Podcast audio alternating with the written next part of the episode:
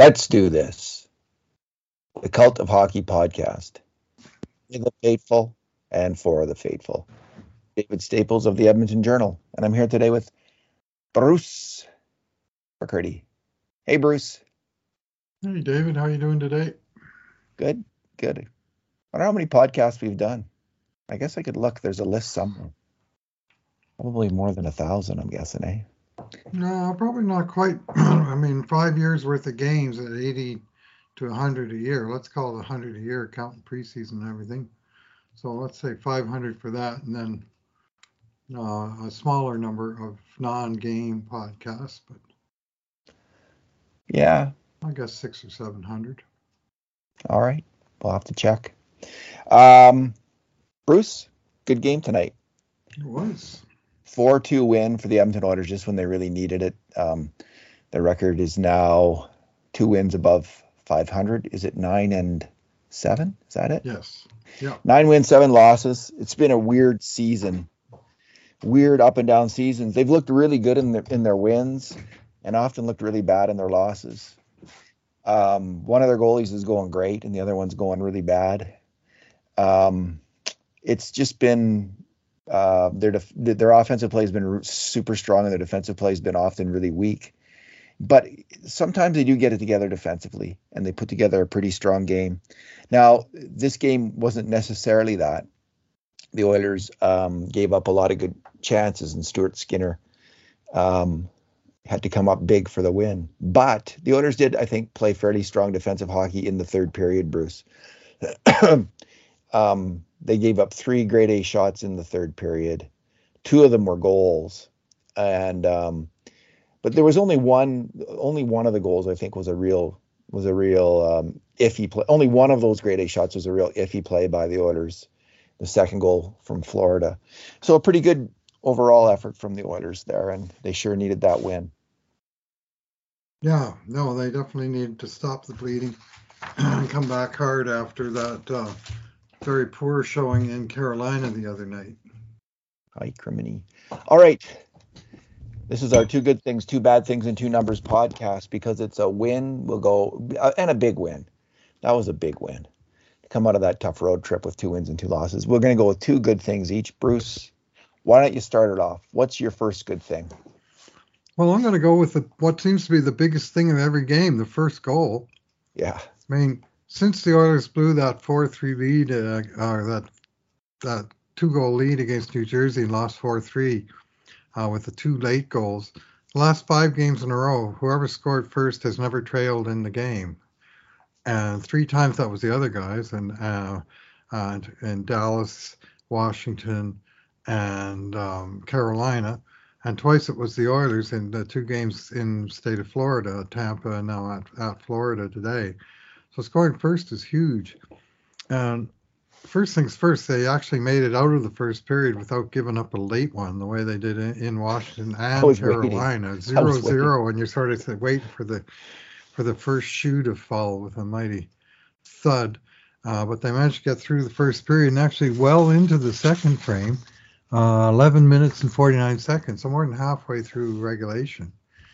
And they got that most precious kind of goal in a tight game, uh, especially a tight away game, um, where all of the big players are kind of being held in check, and instead it was the Oilers' fourth line that contributed that all-important first goal.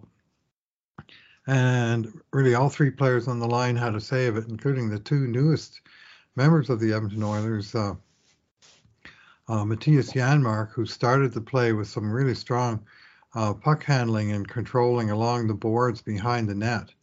And I noticed that in the preseason about him. That guy's pretty good along the boards. And he was here, and he just kind of, you know, like he's not like a muscle man. He's just good with the puck in traffic.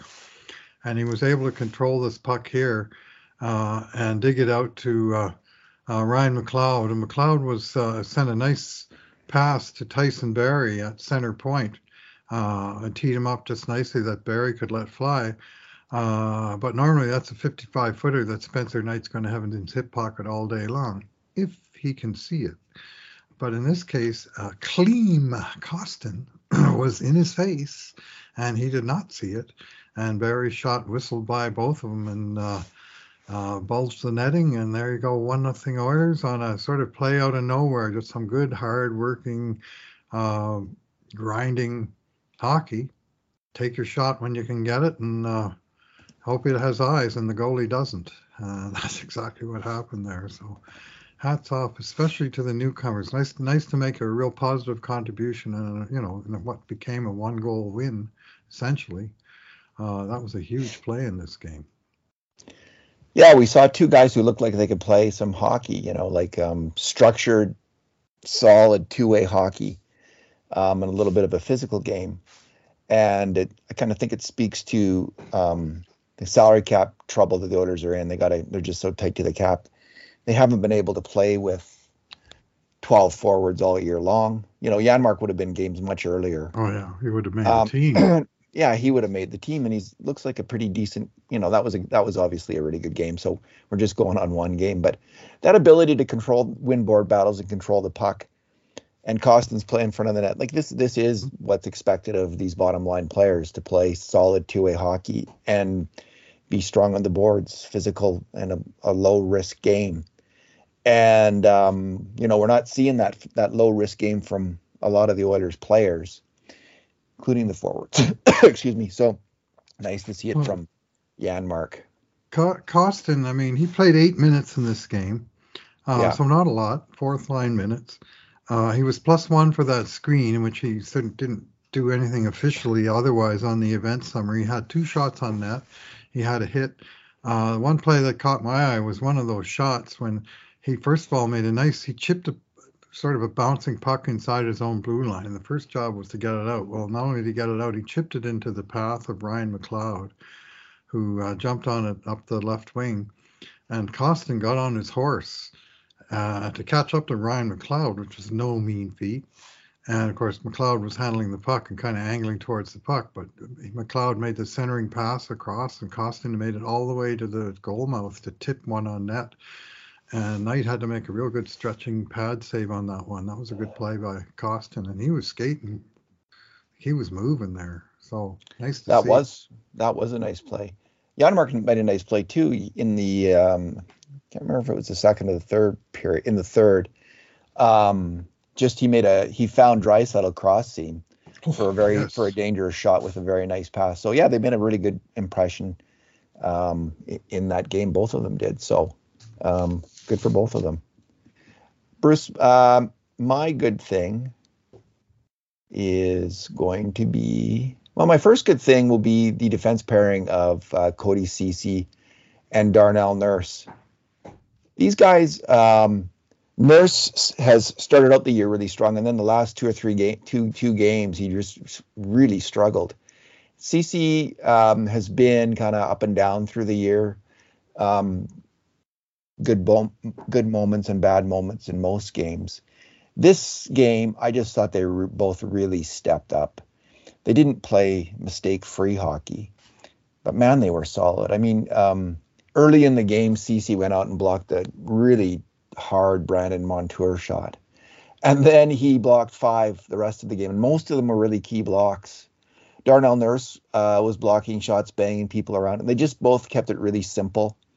Um, they did a good job, generally speaking, of covering off the slot area, being hard and physical in those areas, and moving the puck uh, rapidly and effectively, um, not carrying it so much. It was just they played simple, uh, disciplined, defensive, no risk hockey, and it and it was just what the team needed. It, it, in the end, nurse played uh, team high 26-10. Um, and Ceci played, I think, 24 or something or other. It's 24 and change.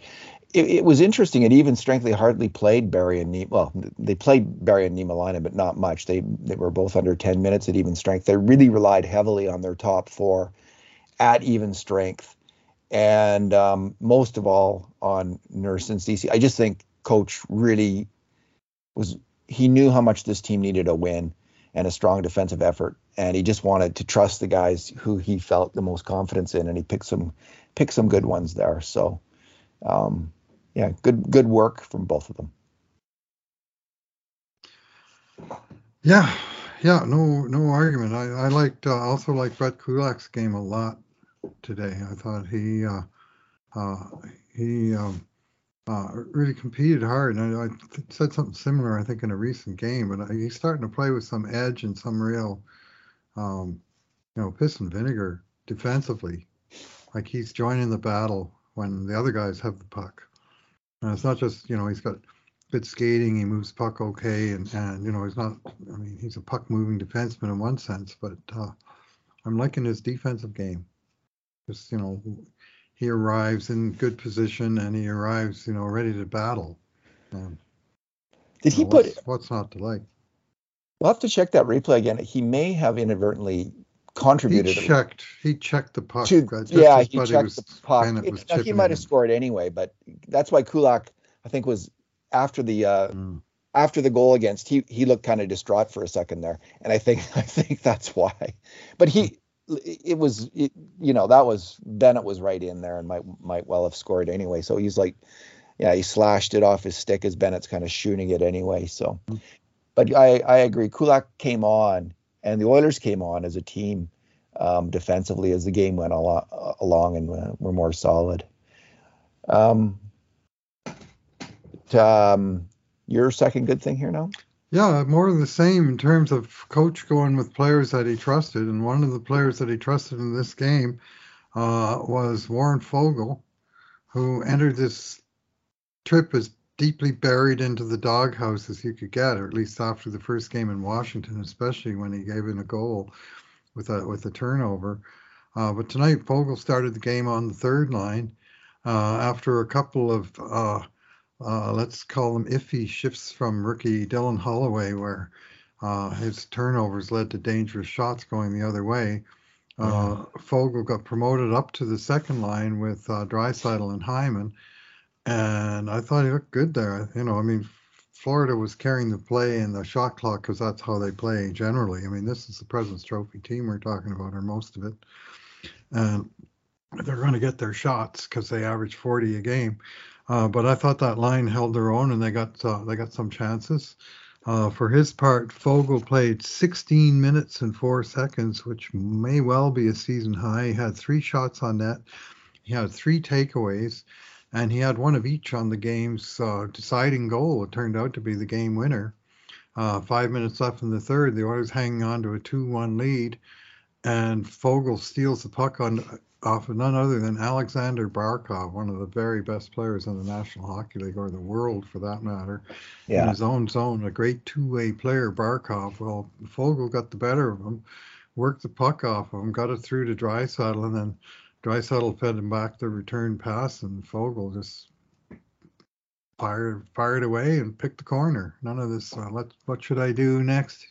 Uh, ticky tacking around like too many of them seem to be doing when they get chances in tight. He just let fly, and for the second time in the last two wins, he let fly and beat a pretty darn good goalie. Uh, this time, Spencer Knight from uh, from the slot, and as you're going to talk about shortly, they sure needed that insurance goal, but uh, it was a nice one to get, and it was uh, due in large part to the to the hard work and execution of Warren Foegele. Credit where due. He's uh, his his revival is one of the best good things that happened from this road trip.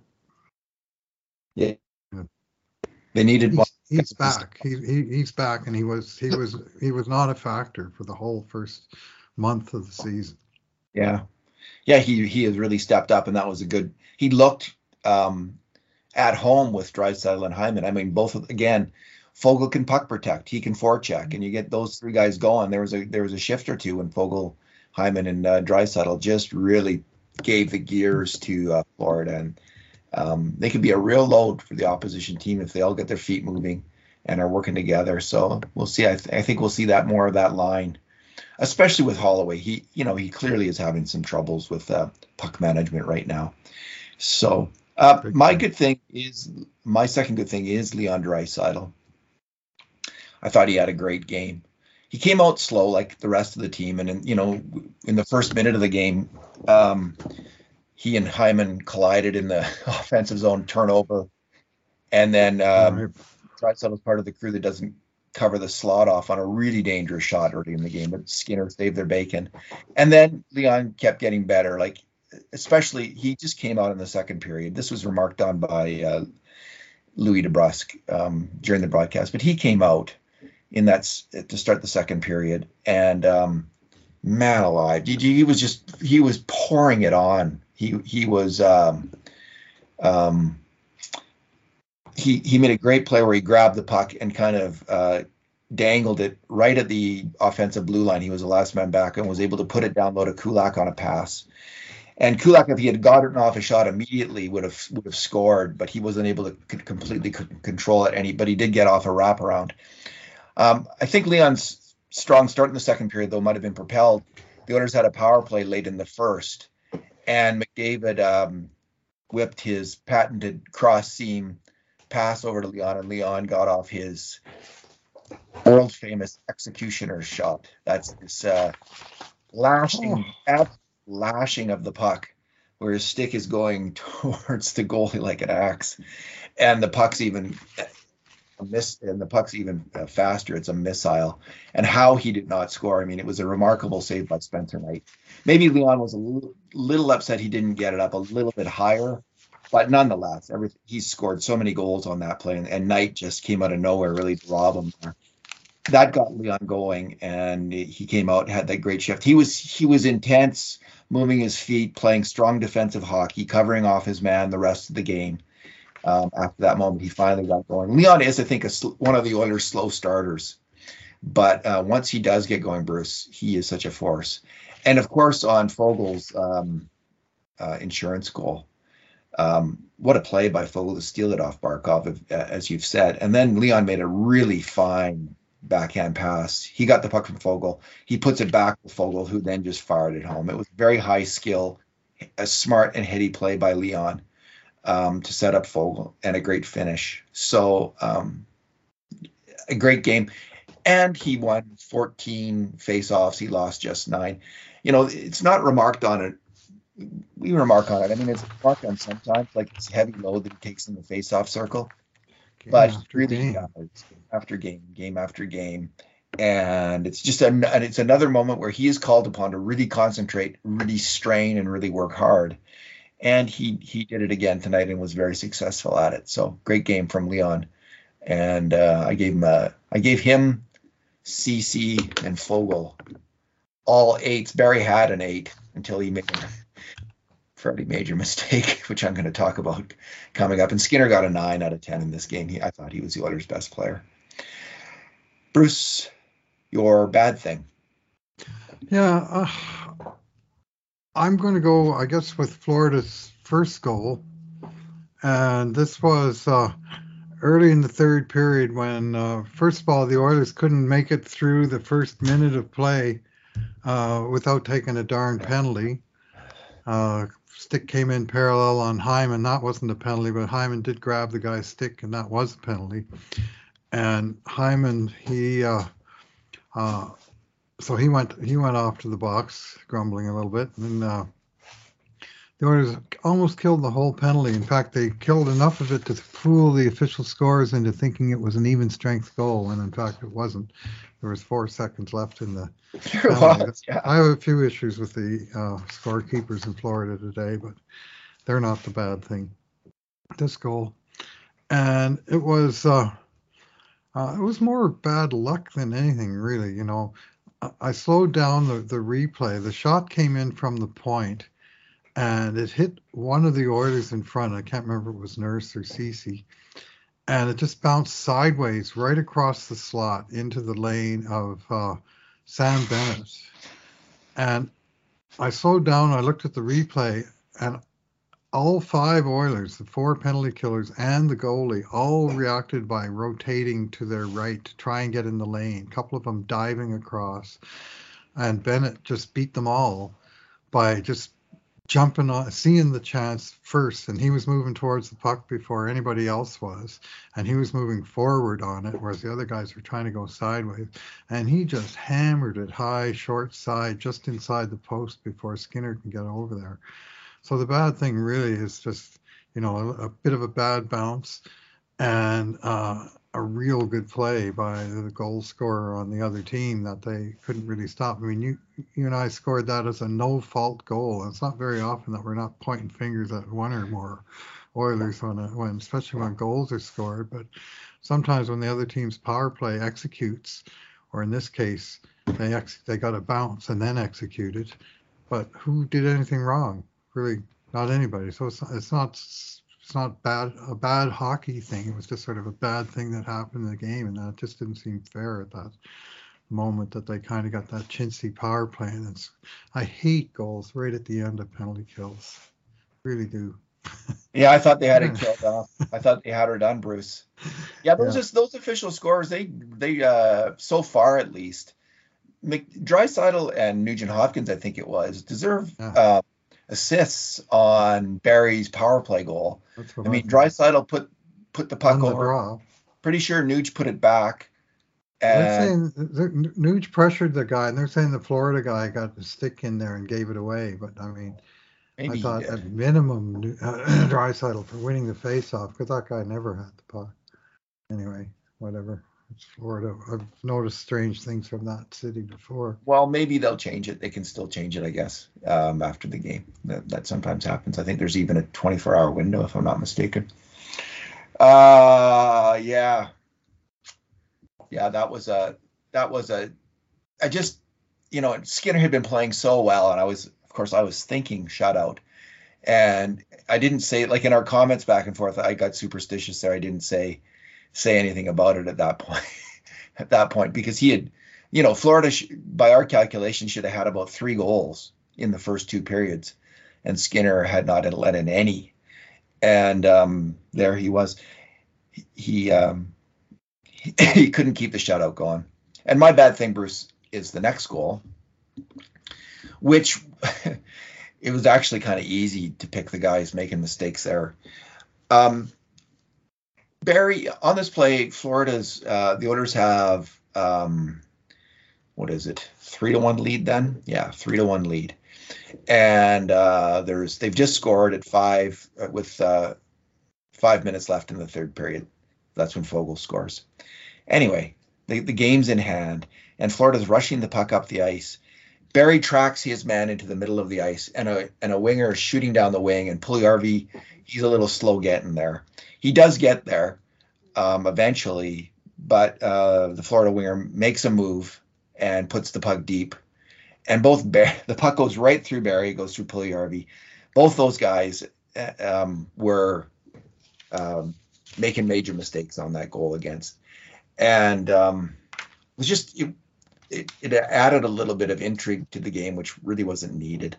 And it would have been good if they could shut down that play before it ever occurred, is what I would say. If Puljujarvi been right on his man, or um, Barrie had maybe not reacted quite so strongly to, to charge over to the middle of the ice. But it is what it was, and uh, mistakes were made, and a goal against was scored. So um, three two, and the game was in doubt. But the Oilers didn't give up another grade A shot after that. In fact, they got a goal.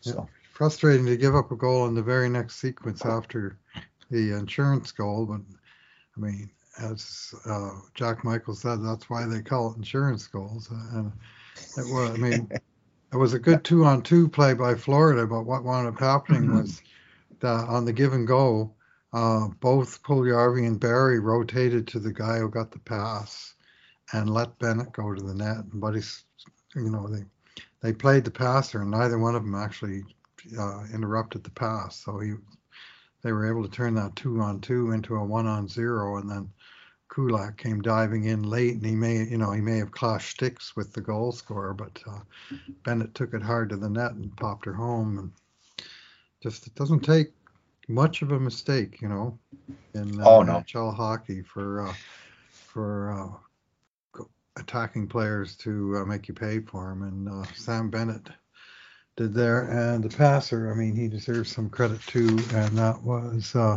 Colin White. There you go. Oh, you go. And Roger yeah, Udas was the other. hockey happens fast. It really is. And I'm surprised there's not more goals given this, given the unbelievable skill and speed of these players. Like it speaks to you know the discipline and the fundamental play of the defenders usually that they they shut them down consistently because those guys man they just will burn you in a microsecond. Let's move on to the numbers section of the podcast. Bruce what is your numero? My number is one minute and 45 seconds and that is the uh, average amount of shorthanded ice time per game by the oilers uh, hardest worked penalty killing forward in this four game road trip. And that was none other than number 97, Connor McDavid, who has been inserted onto the penalty kill unit with a bullet, it seems like. And he doesn't, it, it was funny. Every game he played, almost the exact same amount 152 in Washington. And of course, PK was not good in that game, uh, but they were fine thereafter. He played 140 in Tampa, then last game in Carolina, 147 to tie for the team lead. And then today, 139 to tie for the team lead again. So he's on not only on the PK, but essentially he's, I don't know if you'd say first unit, but it's worked out that he's picked up a few more seconds than any other player. Uh, for average ice time, tied for second on the road trip were Yamamoto and Kane, neither of whom finished the road trip. So thankfully nothing happened to McDavid. And then McLeod, Ryan, uh, Nugent Hopkins uh, were down there at, you know, a minute and a half each. And Hyman, Foegele, and Janmark around one minute each. So they're really doing it by committee. There's nobody that's sucking up three and a half minutes per game. Uh, but McDavid is in there, and, and Draisaitl, surprisingly, was way down in 10th place at just 42 seconds. And normally he's a, because of his face-off um, skills, he's uh, he gets extra duty on the on the penalty kill. Uh, but on this road trip, at least uh, McDavid was uh, promoted within the PK unit. It'll be interesting to see if that's just a short-term thing or if it's a thing. Because McDavid short-handed, I mean, it could mean, you know, it could mean good things occasionally because uh, he's pretty capable of turning a 50-50 puck into a breakaway. he made one really nice play in a key penalty kill, I think, early in the mm-hmm. third. Yeah, early in the third when they were almost killed off that penalty, he got the puck, he rushed that puck right out of there. And what I like about him on the PK is he's so fast, right? Like he's fast on loose pucks, absolutely crucial. So um, I think I like him. I may like him as much as Leon out there. You know, they you are called upon to block shots, which I'm not thrilled with McDavid or Draisaitl being asked to block shots. You don't have to as block shots right. as Zack Kassian proved all those years on the PK. anyway, let's not get into that. But uh, he is dangerous. He's fast and dangerous out there. He's got to scare the hell out of the opposing team when he's out there. So if he reads the game well, he can probably avoid having to block shots. Nuge doesn't block a lot of shots, I don't think, on the PK. So um, you know you can do it without risking your body in that manner. Um, Ceci led the team overall. Of course, he's a defenseman and on the PK he was right. at 221. But for the for they really counted on Cody Ceci on the on the mm-hmm. PK. And he's, uh, yeah, he's blocking a ton of shots, Ceci, not just with his body, but also deflecting shots right yeah. off the stick and into the netting. He's done both of those things quite a lot. He's he's he's really. I don't know if he stepped forward or maybe I'm just noticing more that he seems to be the guy that's in the way a lot. He, he really stepped up tonight so that might be why it's mm-hmm. yeah. well, was, so. a, a lot of games like he's you know this year it seems like he's he's sort of amped it up on that side of it a, little bit. If Niemelainen's going to stick with the team, that's what he's got to do. He's got to figure out how to block shots, and he's not yet doing it consistently. Mm-hmm. Um, and he's having his struggles out there. I th- I think if Philip Broberg was healthy by now and playing well in Bakersfield, we might be seeing him um, in Edmonton. But um, that's that's still uh, he's still a work in progress. That after cutting his hand while cooking, which was an which was a really horrible story to hear as well. Okay, um, Bruce, my number is one, and it's kind of a remarkable number. It's part of the tale of two goalies this year. All all year long, Stuart Skinner has made just one mistake, leading to a goal against. He's led in other goals, but they've all been on grade A shots. Only one of his mistakes has been translated into a goal against, and it wasn't tonight. He did make what we termed was one mistake. There was a it was kind of a tough play in that the puck was put deep into the Oilers zone and it hit a stick in the slot. Oh, and yeah. because of that, Skinner uh, let out a bad rebound. Like he got his pad Short on it, but rebound. it, it was a short rebound, but it was a bad one. Like it was a It was tough a dangerous one. one. Yeah. it sure was a dangerous one. I mean, you could argue it wasn't even his fault, but we generally don't cut slack to players, um, you know, uh, on on a play like that. And anyway, uh, they almost put that in, but he's only let in one goal all year, as opposed to Jack Campbell, who in his ten games has let in of the mistakes he's made. Jack, we've we've tracked Jack Campbell with 18 major mistakes on grade A shots. Well, 13 of them, Bruce, have ended up in the Oilers' net. So um, it's one of the highest rates of um, let it, bad mistakes on goals against, on mistakes on just mistakes on goals against that we've seen in Oilers in since we've been tracking this stuff since 2007 08. It's when I first started it. And there's only two goalies who have let in a higher rate of mistakes on goals against per game than Jack Campbell so far this year. That's Ilya Bryzgalov and Jeff Drouin-Deslauriers. So I'm just not going to say anything else. I don't think you need to. And I don't want to pick on Jack Campbell because I do think it, the season's young. Uh huh. He can still turn it around, and I expect he Mhm. will come back on this. But it is remarkable. Skinner Skinner has just been playing. When he has made mistakes, he's had some good luck. He hasn't made that many uh, bad mistakes, but you know they, they haven't ended up in the net. And um, he had another super solid game tonight. He just looks, uh, even in the games where he's let in four or five goals. I think there's one he let in five, if I'm not mistaken. He's one let in four. Um, he's look he's looking good in the net. He just he's just uh, confident in that square to the shooter. Very Um, square. Yeah, I really like that. good glove hand. Hasn't let any any much through his glove hand. Man, he he's been the best goalie in Oilers history. The fewest mistakes, fewest rate of mistakes on goals against that we've ever seen uh, from Stuart Skinner so far this year. So there's probably going to be some meeting in the middle between Skinner and Campbell before this year's over. But Stuart Skinner has, I mean, it's not a stretch to say he's earned the number one job right now. They're going to be go they're going to be relying on him. Now they might just go with the hot goalie. Like if skinner he'll he'll get the next start i'm almost guarantee you. He'll get the next start. Because you can't explain it to the team otherwise. Like he's got to get the next start. And um because you got to win.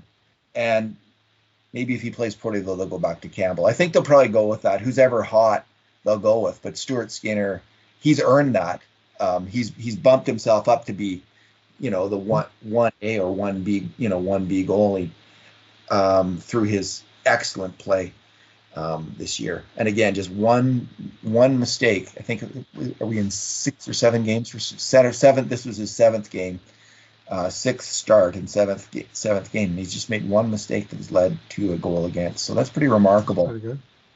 That is very good. You don't. The best we've seen Bruce over a full season was Mike Smith when he had that absolutely fabulous season in 20, 2021, 923 um, Yep. save percentage, and in the games he played, he let in he made 14 mistakes and ended up as goals against. So that was 0.45 per game. That's the best we've seen in all these years tracking this stat. Um, so uh, Skinner has a chance to challenge for that, and uh, now there's some luck involved in a stat like that. You can make mistakes; they don't end up in the net, Right. and you can also, you know, Clean you- up your own mistakes. Uh, You can clean up your own mistake with great which saves, like Smith, Mike Smith, Smith. did sometimes, and uh, which you could say Skinner did today on the one that arguably, you know, the one that deflected off the stick that he made the save. Well, he sure sealed the net on the rebound chance that Buddy had. You know, he he sealed the ice, so there was nothing for Buddy to shoot at, even though he was right on the doorstep.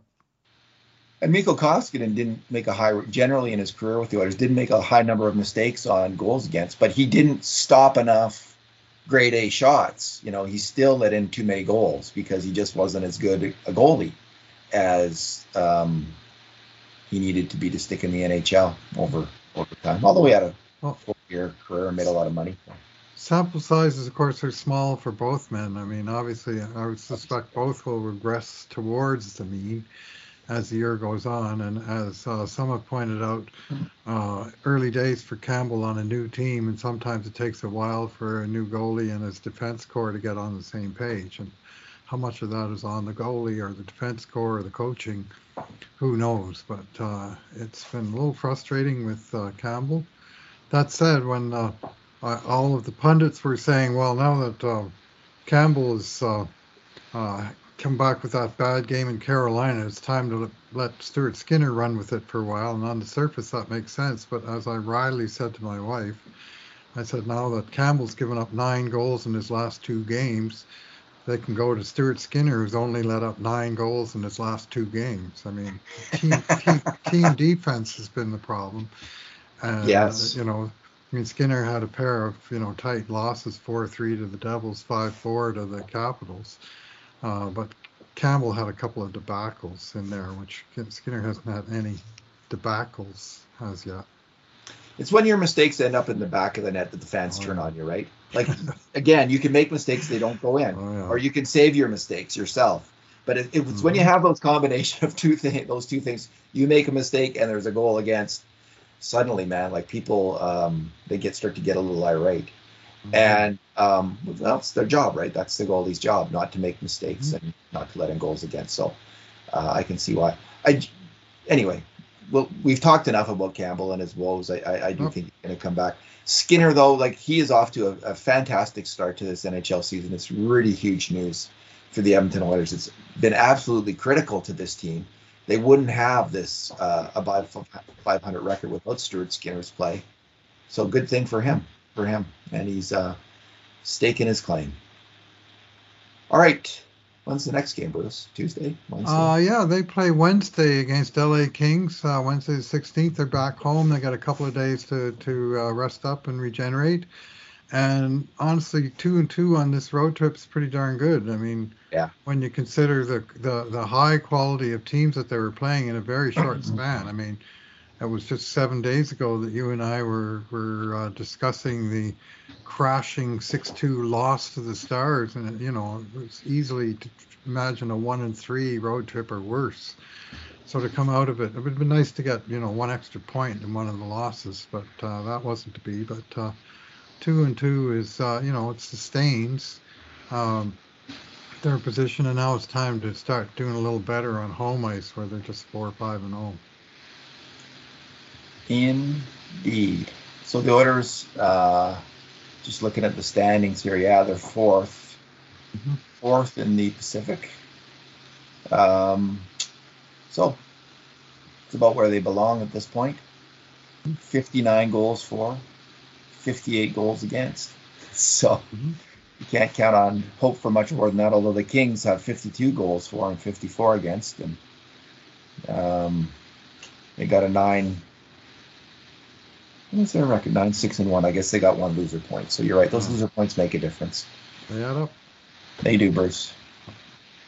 So one one last little thing before we sign out today. Uh, I was talking about McDavid on the penalty kill, and hinting at the chances of offense on the on the PK. That I, am from the child of the '80s. Uh, well, man of the '80s when uh, the Oilers were uh, uh, the penalty kill scourge of the National Hockey League, scoring 36 shorthanded goals in 1983-84 and scoring in the high 20s on several other seasons, uh, and leading the league every year in shorthanded goals.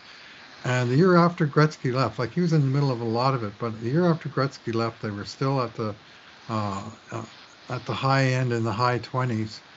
And 34 years ago today, November 12th, 1988, just after the Gretzky trade, and the Oilers are playing in Toronto, Hockey Night in Canada, Saturday night, just like now, and Esa Tikkanen scored two shorthanded goals in the first period, both assisted by Jari Kurri, uh, 12 seconds apart to establish an NHL record that still stands, fastest two shorthanded goals.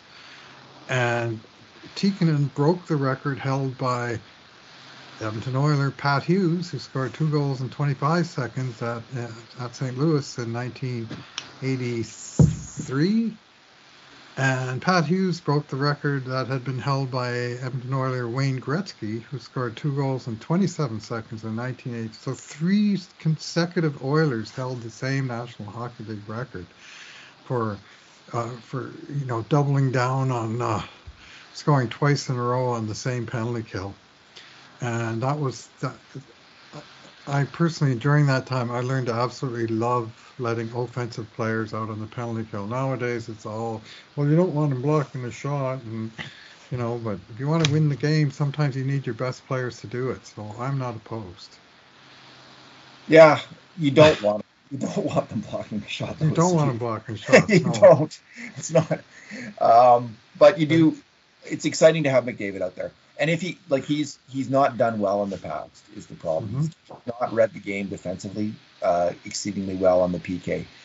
He's looked better, so we'll see we'll see what goes. We'll see how this plays out as this goes forward. They should, certainly need the help, Bruce, because they're just they're not doing well at all. I mean, I'd, I'd still like to see Jesse Puljujarvi get a chance on the PK. I don't understand why he he's such a big guy with such great reach. Um, makes no sense to me, but anyway.